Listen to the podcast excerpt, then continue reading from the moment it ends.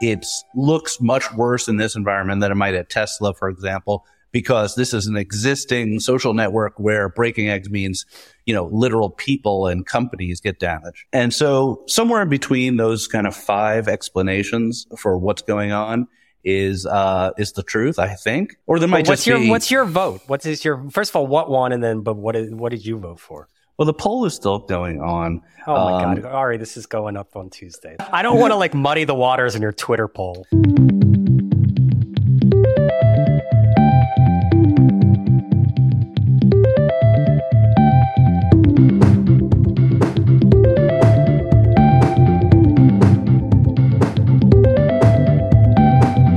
Welcome to the Rebooting Show. I'm Brian Morrissey. This is a show where I speak to people operating media businesses to get under the hood of their business models. If you like this show, and I hope you do, please check out another podcast I'm doing. This one is with former Hearst Magazine's president, Troy Young. It's called the People versus Algorithms podcast. We take a bit of a broader view of the patterns emerging in media, tech, and culture. This week, we spent a fair bit of time dissecting why charismatic billionaires end up getting things very, very disastrously wrong. As we've seen in the cases of Sam Bankman Fried and Elon Musk's very chaotic tenure owning Twitter over the past few weeks. You can find it on Apple or Spotify or wherever you get your podcasts. Um, it's a good show, so please do check it out. This week on the Rebooting Show, I spoke to Ari Paparo. Ari is a longtime ad tech exec, and you know if someone is an OG in this space when they go back to DoubleClick. He's got a very deep understanding of this fast changing sector. I've relied on Ari many times over the years as I've been lost in a sea of acronyms, and he mostly kept out of the acronym soup during our discussion. But we had to talk about the best at Twitter and why the advertisers most likely are not coming back anytime soon. And then we got into what the future of ad tech looks like in an era where targeting specific audiences is getting harder and more expensive. I hope you enjoy this episode, and please send me your feedback. My email is bmorrissey at gmail.com. Thanks to Jay Sparks of Pod Help Us for producing this podcast. If you have any podcasting needs or are thinking about making one, please do get in touch with Jay. You can find out more about his services at podhelp.us. All right, I uh, want to have you on to talk about like two main things, uh-huh. and, and they're both pressing to the future of Yeah. humanity. One is what the hell is going on at Twitter because it's everyone's favorite topic, and like Yeah, we yeah. just have to talk about it. And then we're going to talk about what the hell is going on with ad tech, and we're going to try to tie them together. Yep, So sounds- first, like you're one of my, you're, yeah, I think you're you're my favorite like ad tech related Twitter follow. Okay, not much of a competition, but uh, I'm doing my best there. Well, that's like I like joke like I, I sometimes joke, probably not to you, but like the, you're the funniest person in ad tech, but it's not like not that much of a compliment. Yeah, it's true. Oh, you know, I sometimes people like stop me on the street and be like, "I love you on Twitter," and my wife is like, "What the fuck just happened? Like, are you famous or something?" I could assure her, no, you are not. I'm famous in a very small group that happens to live within a, group. But for those who do not know, walk down because you have been like an ad tech aficionado going back to like the original, not the original, but the old school days. But back when it was just like, you know, juiced up ad networks and whatnot.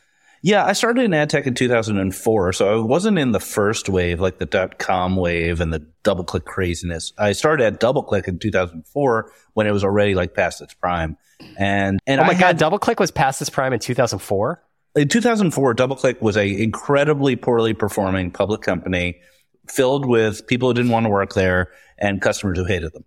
Uh, it was a really messed up company. Uh, and I was lucky enough to join right when they were taken private by a private equity firm. Oh yeah. Uh, and then cleaned up and fixed. So I got yeah, lucky. they were t- they were tarted up, and then they just got the timing totally right with Google. tarted up. They were tarted up really significantly. The uh, DoubleClick went from being sold off the public markets for 300 million to being sold to Google less than two years later for 3 billion.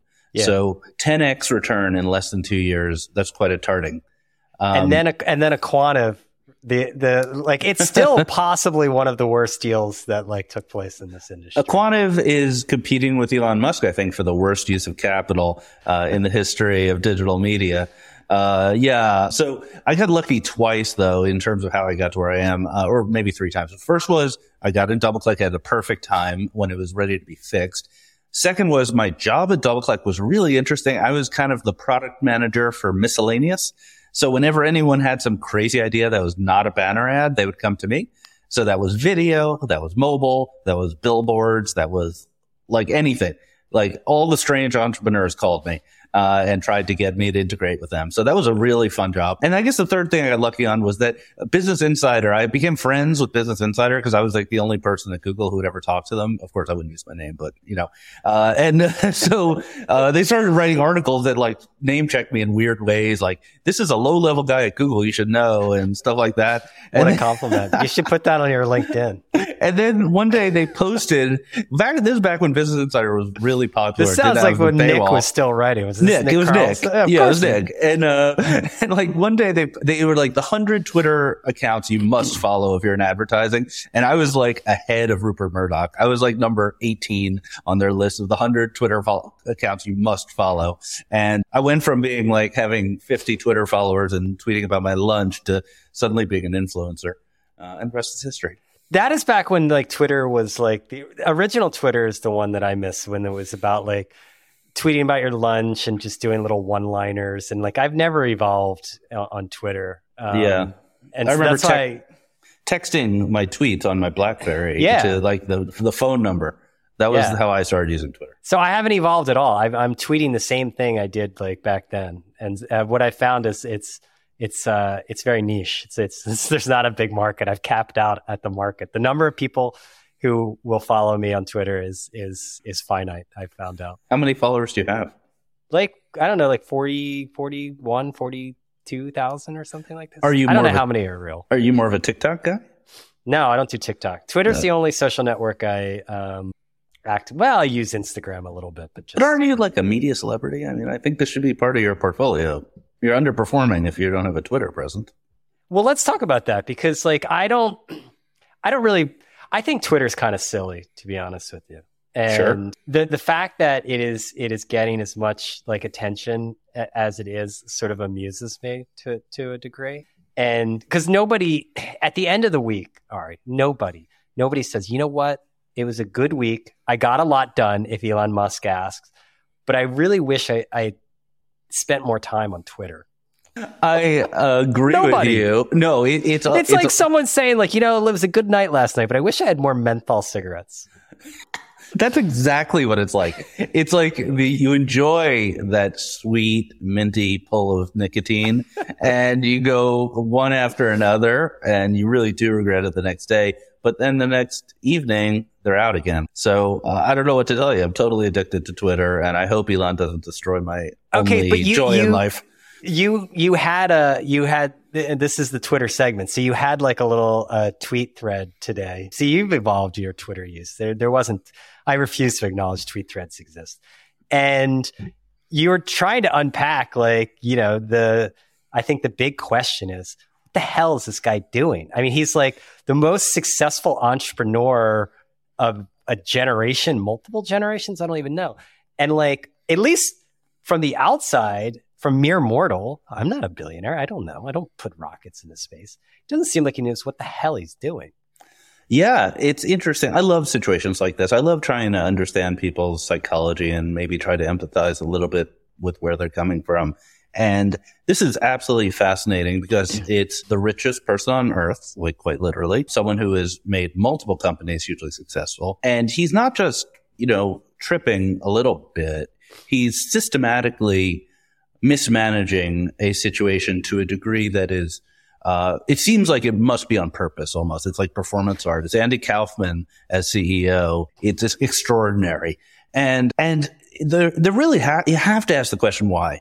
You can't just sit there and just say, oh, he's just a bad manager because that doesn't line up with the other pieces of information we have. Maybe he's a very aggressive manager. Okay, fine. But that doesn't explain uh, why he tweets antagonistic things towards his advertisers. Maybe he's a right wing, you know, incel. I don't know. Maybe, but like, uh, the He entire has like pa- 11 kids. Right, He I don't think does, yeah. Incel is not the word I was looking for. What's the, what's the right word for like the right wing simp? I don't, I don't know what what term would be appropriate. A red pillar. It's a red pillar. That's what I was Oh, okay. looking for. Not an incel. So, uh, yeah, there's like a lot of cross currents here that you know, getting to the bottom of it is just absolutely fascinating because there's obviously something we don't know. There's some like, you know, abandoned, you know, uh, sled in his attic that you know, says tweet on it or something. Like there's something going on here that it is beyond the surface.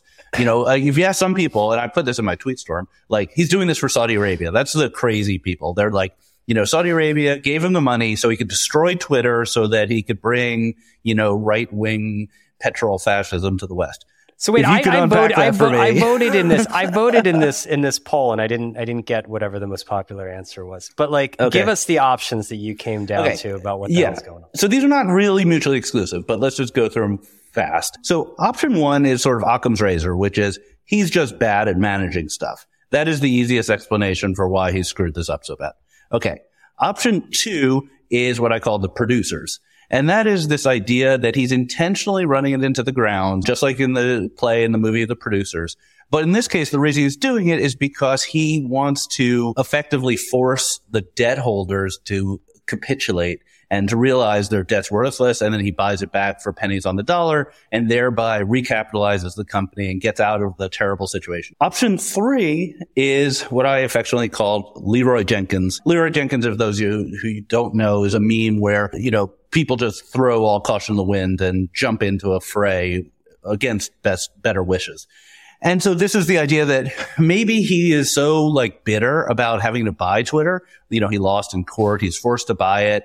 He knows it's a bad idea that he's like, you know, F it. I'm just going to do whatever the hell I want and have some fun. The next one is what I call the conspiracy theory. So that's the one that either China or Saudi Arabia is forcing him to do this for some reason. I mean, this is like crazy pants, tinfoil, but like, Maybe Ooh, I this, like this one. It's a pretty good, like, you know, he took money from Binance. He took money from the Saudi prince.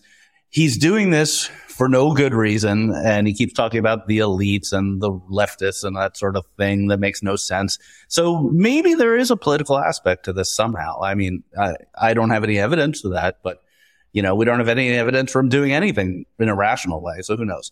Um, and then the last one, which I think is like the apologist one is called what I call breaking eggs, which is that his approach to product management is to just go as fast as possible and just to absolutely not care about collateral damage. And he believes that by writing code and launching things, he'll get to where he wants to go. And it looks much worse in this environment than it might at Tesla, for example, because this is an existing social network where breaking eggs means, you know, literal people and companies get damaged. And so somewhere in between those kind of five explanations for what's going on is, uh, is the truth, I think.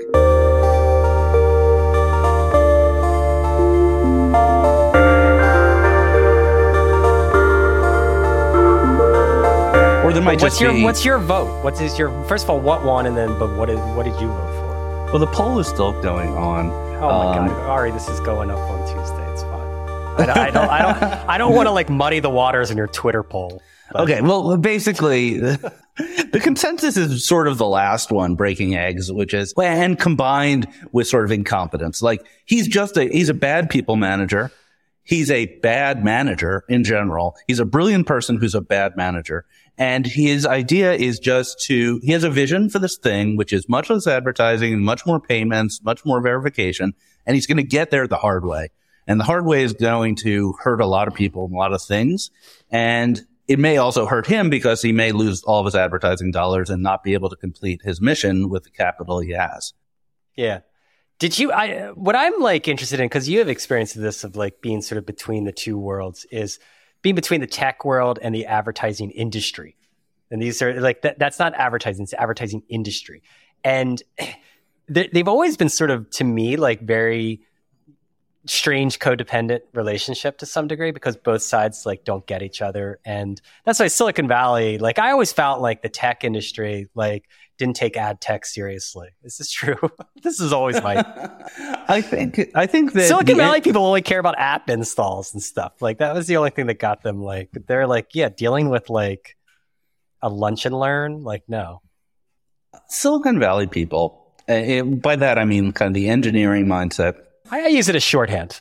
It's shorthand. It, but it's accurate shorthand. They believe in sort of science and measurement and direct paths from A to B. And so when they think about how do I change an algorithm to increase the click through rate of an ad, that makes a lot of sense to them, and they're pretty natural at that. And they and if you think about the success of Google and Facebook, incredible, like incredible domination over the advertising business. If you think about a brand, about what does Coca Cola mean to you, right? The red color, the script, the bottle, that's in your head, man. Yeah, that's you know, advertising works between your ears, uh, and that's hard. They do not get that at all. And then the way that plays out, uh, this is the example I always like to give when I'm in the context of product management, because uh, I've been in ad tech and product management. I'll, I'll ask an engineer, like, if, if I had a, a million dollars to spend to launch a new shoe for Nike, and you could launch it for, you know, 900,000 instead of a million. Is that a good thing or a bad thing? And every engineer, of course, will say, that's a good thing. I saved you $100,000. That's fantastic. And the answer is no. I was paid by Nike to spend a million dollars. You under delivered by a hundred thousand. Uh, and that, that in a nutshell is, is the problem. Okay. The advertisers are not coming back to Twitter, right? No. No. Because yeah. I think this is, to me, this is the thing like where I sort of go, maybe conspiracy like is the answer because I, he's obviously a brilliant person, right? Obviously. And he's mishandled this, the, the like advertising to such a degree that it, it has to almost be like willful, willful. Like I, I went through that entire whatever. I, I, joked that it was like the biggest lunch and learn ever that he did with advertisers on Twitter Spaces. It was 111,000 people at the end and like silent advertisers because I'm like, who is going to like press this guy and get attacked by like every troll like known to humanity? Like no CMO is going to do that. Not, right. not happening. But like the stuff he was talking about, he was like, "Yeah, I just I just go there and like shit post all the time. You should you should just try it. Just get in and like do it." Like, yeah, like, dude, have you ever talked to like a CMO? Like, no, Jim Stengel's not going to get on there and like start like shit posting like with meme lords and stuff. They're all like terrified of like getting fired because they're always fired. well, yeah, CMOs are always fired. Like that's that's a nature law of nature. That has nothing to do with Elon or not. I think no, just, but it just it, it spoke to this like misunderstanding of like if he didn't know that that that people were going to that that advertisers the advertising industry it's not advertisers the advertising industry was going to flee. That that means that he didn't know what they truly value. Two like he didn't understand at all the nature of of the business and how risk averse these companies are. Yeah I, I think from what I've heard or seen, Elon doesn't understand advertising at all, even in a Silicon Valley frame. Like, I don't believe he understands how Google and Facebook make money either, which is quite a, quite a, uh, quite a fact if that's true. Cause he's, it's he all very reassuring to me. Yeah, I mean, I would think I would think this would have played out with like, hey, we're going to create the next AdWords, but for Twitter, and that would have been a naive thing to say, but you know, reasonable. But in fact, uh, he doesn't seem to understand the direct response market or the brand market. He doesn't seem to understand that something like eighty percent of Twitter revenue is brands, not direct response. And then to get to reinforce what your points were was that he doesn't understand how risk averse brands are how much the environment matters to them.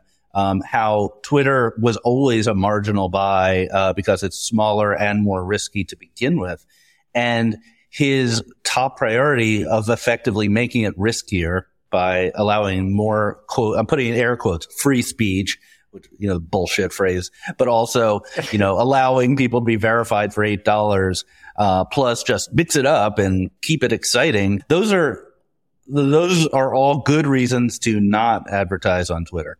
Yeah. And then you throw this into the environment of we're just entering a recession where people will be cutting back their ad budgets. And you could just imagine the conversation like, Hey, we need to save 10%. What should we do? Hmm.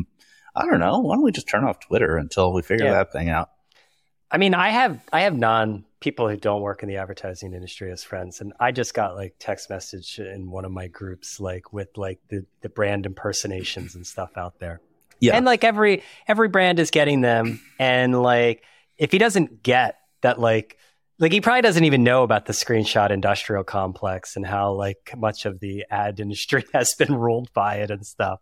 Cause like that's the part that I find interesting in that like maybe he didn't surround himself with with the people who who tell him like, no, Elon, this isn't how this works. Well, he Well- seems like he fires the people who, who tell him that. Yeah, I mean, okay, let's let's just go through the last. Let's go through uh, six months prior to the acquisition. We have Twitter. Uh, Twitter, after several several earnings releases in a row, talks about how the revenue's delayed because they're building a new ad server. That, that's kind of a red flag to anyone in ad tech, like building a new ad server. That sounds hard and complicated. Uh, then they sell MoPub, which was a division of Twitter that was really important in the mobile uh, direct response world. They sold it for a billion dollars. That's a nice amount of change. But if you expect Twitter to be a leader in direct response advertising, selling this really valuable, irreplaceable asset doesn't seem like the best move. Then the new CEO comes and fires most of the ad team, including the leader, Bruce Falck. This all happened before Elon entered the building. Now let's go over the last week of activities. Two weeks. Elon shows up. Day one, posts fake news about Paul Pelosi's attempted assassination. Good move. Day three, I think he threatens to sue advertisers. He didn't threaten to sue them. He threatened to like incite a mob against them. No, he did. Yeah, you're right. I think day three he threatened a mob against people who refused Oh. to advertise, and then like day five he agreed with someone who threatened to sue them and with torturous interference. Oh, okay, yeah, that's right. And then by day eight, we have a deluge of fake verified people making fun of the very brands that would be advertisers in really painful ways, like uh, accusing Chiquita of fomenting coup- coups in Latin America and, and Not wrong. Not wrong. I didn't say it was wrong.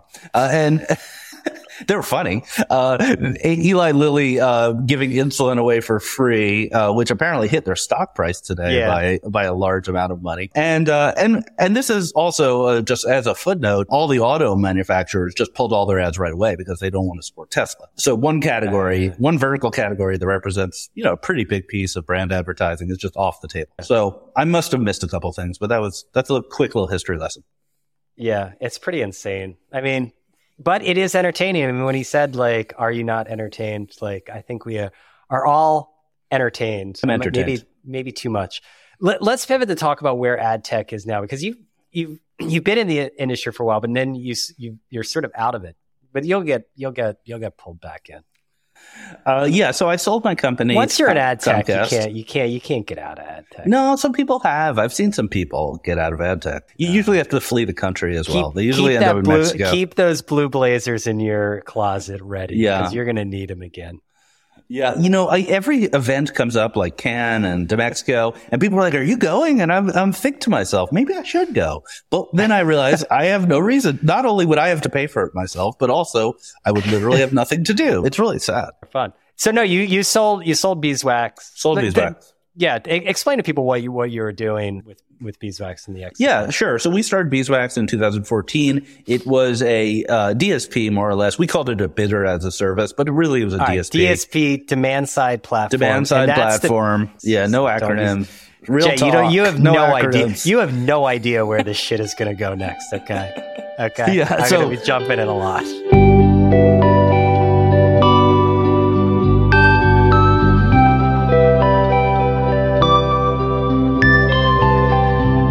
All right. So you want to buy ads in a programmatic way, meaning using servers, not people. You're not buying martinis. You're, you're like using computers. You have to use a product called a DSP or demand side platform. The two leading ones are Google and, uh, and a publicly traded company called the Trade Desk. I'm sure everyone's heard of the Trade Desk. We were a small company that focused on the most technical users. So we had APIs and a lot of customization and we enabled, uh, folks who wanted to buy ads in very sort of advanced ways, kind of like the way hedge fund buys stocks. They don't just log into Charles Schwab and buy some stocks. Okay. They have direct connections to the This gave them like an advantage because it's a bidding environment. Basically. it's like That's right.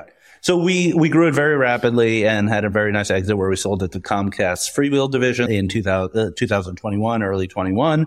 Uh, the company's doing really well inside of Comcast. I exited a year later in early 22. And now I've started a couple of things, most notably a company called Marketecture or Marketecture.tv, which is uh, in-depth interviews with executives and CEOs of ad tech and martech companies, sort of no nonsense, get to the facts, help you understand if they're vendors you want to work with or what they do and how it works. and and this I, I love the the Marketecture I, idea concept because like I've I've been confused by ad tech for over a decade. Yes. Yes, that's the that's what it's for. I just keep asking. They, you know, I get these executives on, and they give me their usual bullshit spiel about like how they bring buyers and sellers together. Now you, now, you, of now, like- now you- now you know how I feel. and I'm like, this is my show. You tell me what you really do. No, you know, I do not understand what you just said. Break it down. but like this has been like a con- so that and I think the need for it has always been like in some ways the Achilles heel of of the ad tech industry, right? Like we've been subjected to Terry Kawaja's like Lumascape slide for I, when did he start it? It's probably been like a decade. Yeah, like, probably a decade. Yeah. And anyone who hasn't seen it, it's this eye chart of I don't know. There's he's got like multiple like, but there's there's hundreds of logos on there, and the the knock on ad tech was always it was too complex, it was too confusing, there was too many middlemen, and then like Google like basically just like scooped up each and a bunch of logos and just built their own thing, and then people were like, "There's not enough competition, there's no innovation." It's like, well, which do you want? Right.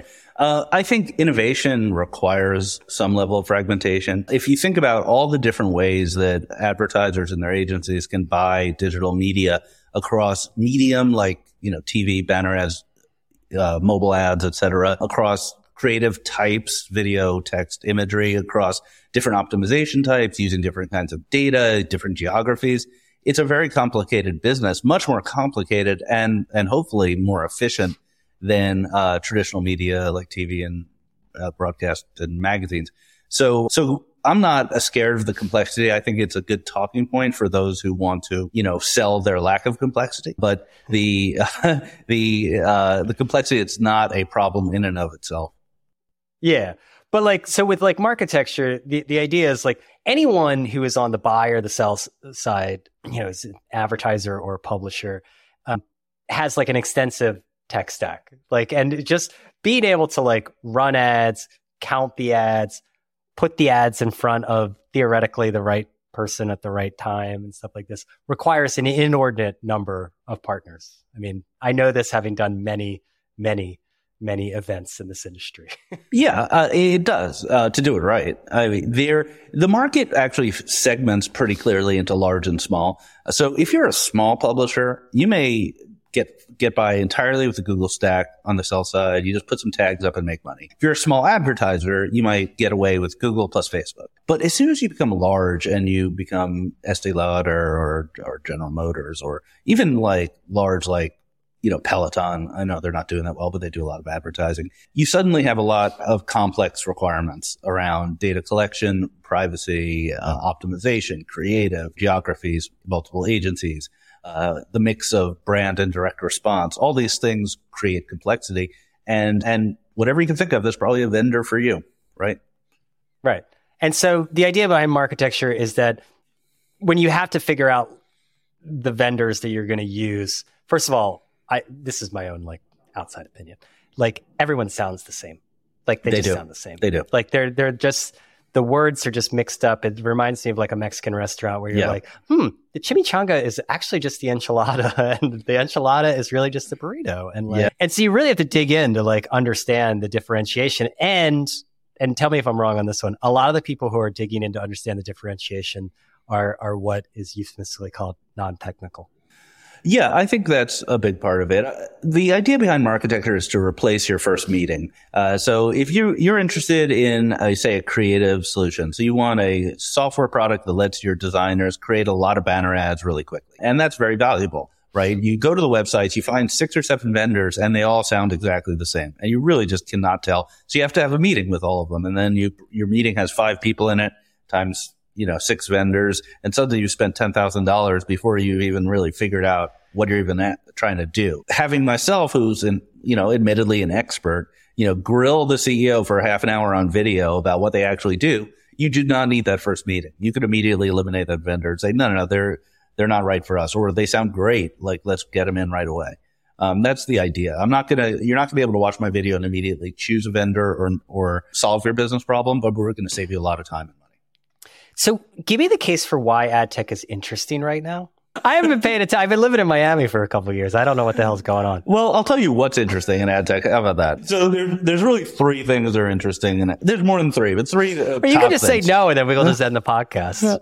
I think for ordinary people, ad tech should be a little interesting and they should pay a little more attention than they do. For the average consumer who is not in our business, it's pretty interesting that Apple just three years ago uh, went up on stage. They showed a picture of a bicycle and they said, or Tim Cook said, doesn't it bother you when that bicycle is following around the web and it's so God, creepy? There's this bicycle. And wouldn't you rather it didn't happen? Well, we're introducing privacy. And that sounded great. Just we came up with a new so this is like a Saturday Night Live like commercial. It pretty it's much- privacy. I'm I'm not very far off from what actually happened. And everyone claps. It goes, that sounds great. Apple's our friend. And then, uh, you know, round numbers, I would say, uh, a trillion dollars of value disappeared from the public markets. Uh, people went out of business. Peloton practically went out of business. People can't sell, uh, sheets and pillows online anymore. You know, So wait, Facebook explain- fired so- 10,000 people. Yeah. So explain because this is what I was sort of getting at. Why it, it is kind of an interesting time. That was what I was Yeah. hoping we would get to. Otherwise, we would just finish this thing. Is what specifically did Apple do with both Yeah. IDFA and then this thing called ATT?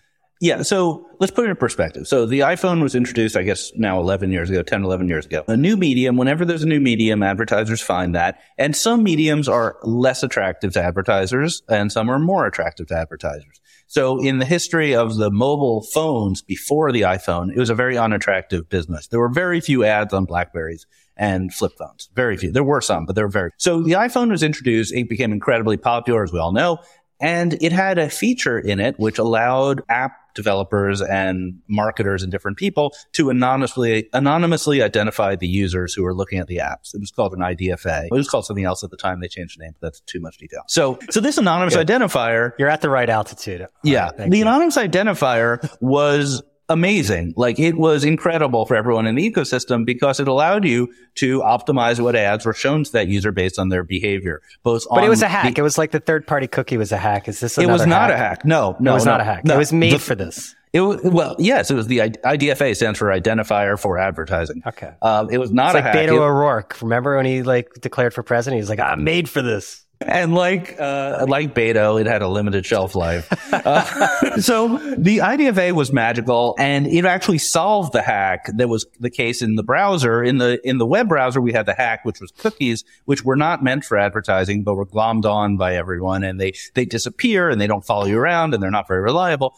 The IDFA was magical and worked great, and as a result, a very robust advertising and marketing ecosystem uh, developed in mobile, uh, highlighted by Facebook and Instagram. I'd like to say that while Google search is the world's greatest advertising product ever created, Instagram is the world's greatest brand advertising ever created. You know, uh, basically you could show handbags and shoes and it's really direct Yeah. response-ish, but still. Anyway, the point being the you could say if Apple had never put the IDFA there in the first place, it would have played out very differently and the whole ecosystem around advertising in apps and app economics would have been different. But it was there for many years.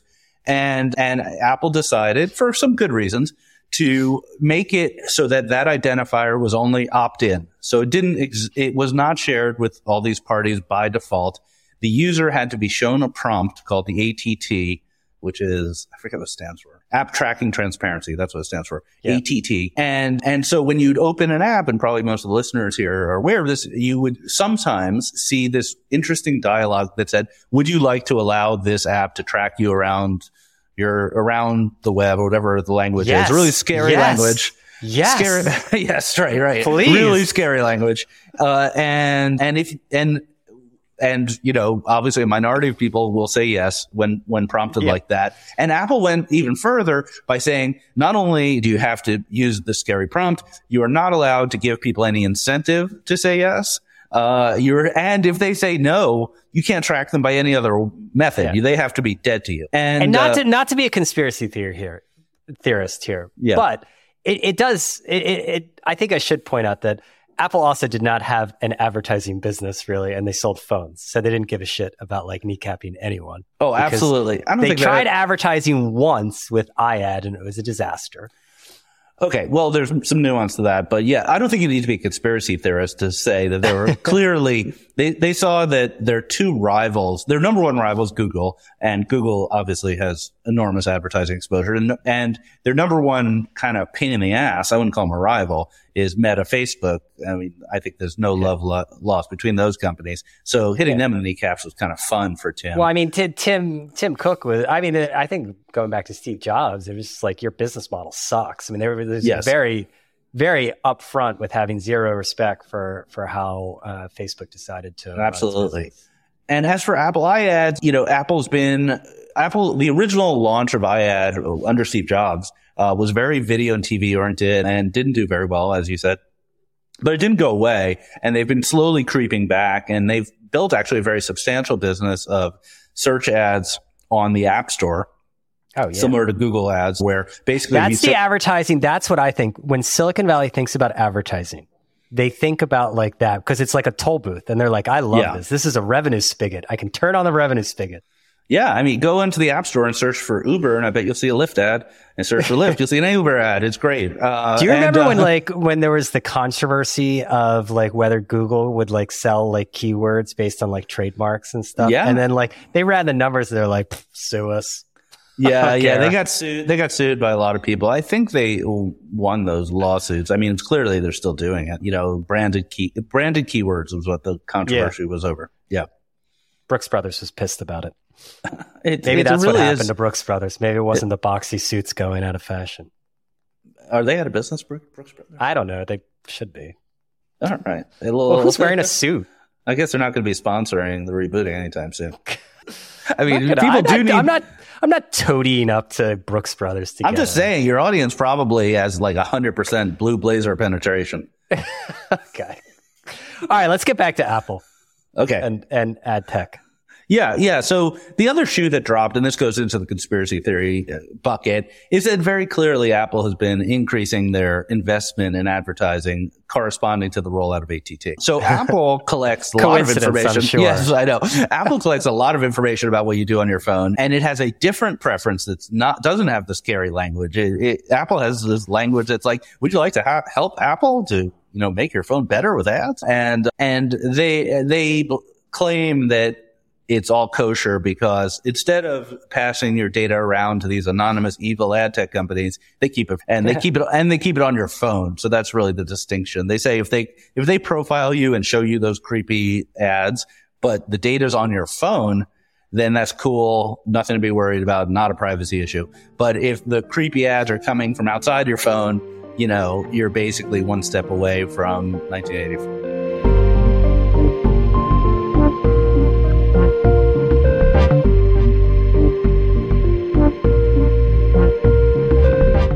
Okay. And this has had a tremendous impact on a particular sector, uh, really, of the advertising industry because it's like you have this strange situation where the, the ad holding companies are reporting yeah. great results. They're raising like, you know, their their forecasts and stuff. And then you have Snap, which is like their stock is down like 85%. Right. Meta just like laid off 11,000 people. Like it, it's really it seems like it's really impacted a particular form of like of targeted advertising. Yeah, I mean, app advertising is really what's been hit the worst. You know, the the browser has had problems with cookies and identity for quite some time, but it's been kind of a slow burn. The Apple ATT impact has come on very strong over the past 12 months, hitting companies that advertise in their apps on a direct response basis. That combination is what got killed. What's fascinating about advertising, I'd love to see a study on this, but I just know it anecdotally, is that there's there's almost two totally separate ecosystems that don't talk. It's like like yeah. red state and blue state America, and that is like what I call ad tech, what you call ad tech is yeah. one ecosystem.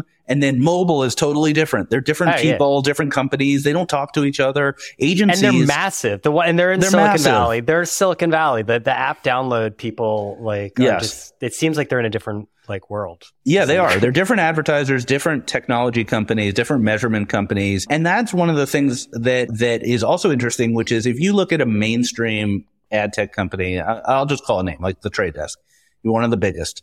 They really don't do much app installs. Like it's just not part of yeah. what people use them for. If you go to uh, like a big holding company like Publicis, probably not a lot of app installs going on there. Probably if you're a Publicis Fortune 500 customer and you need your app to get installed, you probably are calling up AppLovin or someone like that to do it for you. Yeah. Maybe your agency's evolved tangentially, but they don't have the skills to make it happen. All right.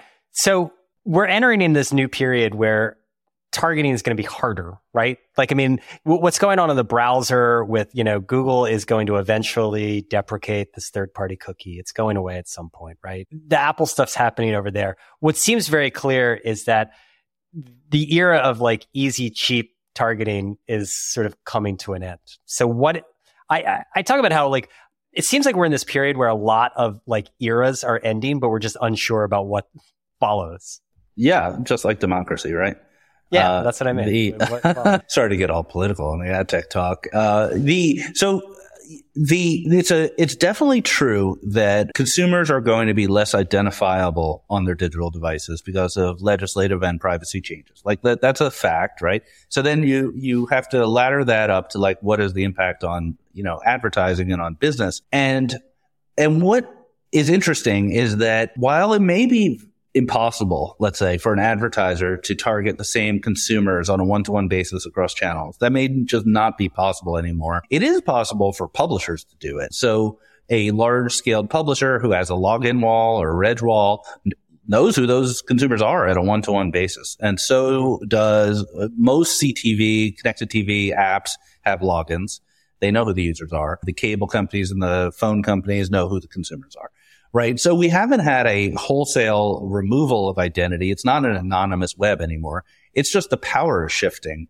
Uh, and the technology is shifting. So on the power, probably this should be good for scaled publishers in some way in that an advertiser in over the last 10 years, advertisers have sort of seen publisher relations as an optional part of the business where they could just log into their favorite DSP, the same acronym yeah. of choice, and get access to those consumers wherever they might be looking at content. Uh, which was bad to me for as, publishers. As see a cookie, hit a cookie. Yeah, or um, by a publisher ad salesperson. Uh, I've also heard of it as you know digging for oil on other people's land. Yeah. Yeah. I mean, my mom always told me, like, why buy the cow when you can get the milk for free? Sure. The difference is that the, in this case, just to use that metaphor, like the advertiser is getting the milk. The farmer doesn't even know where the cow is. Um, okay. Right.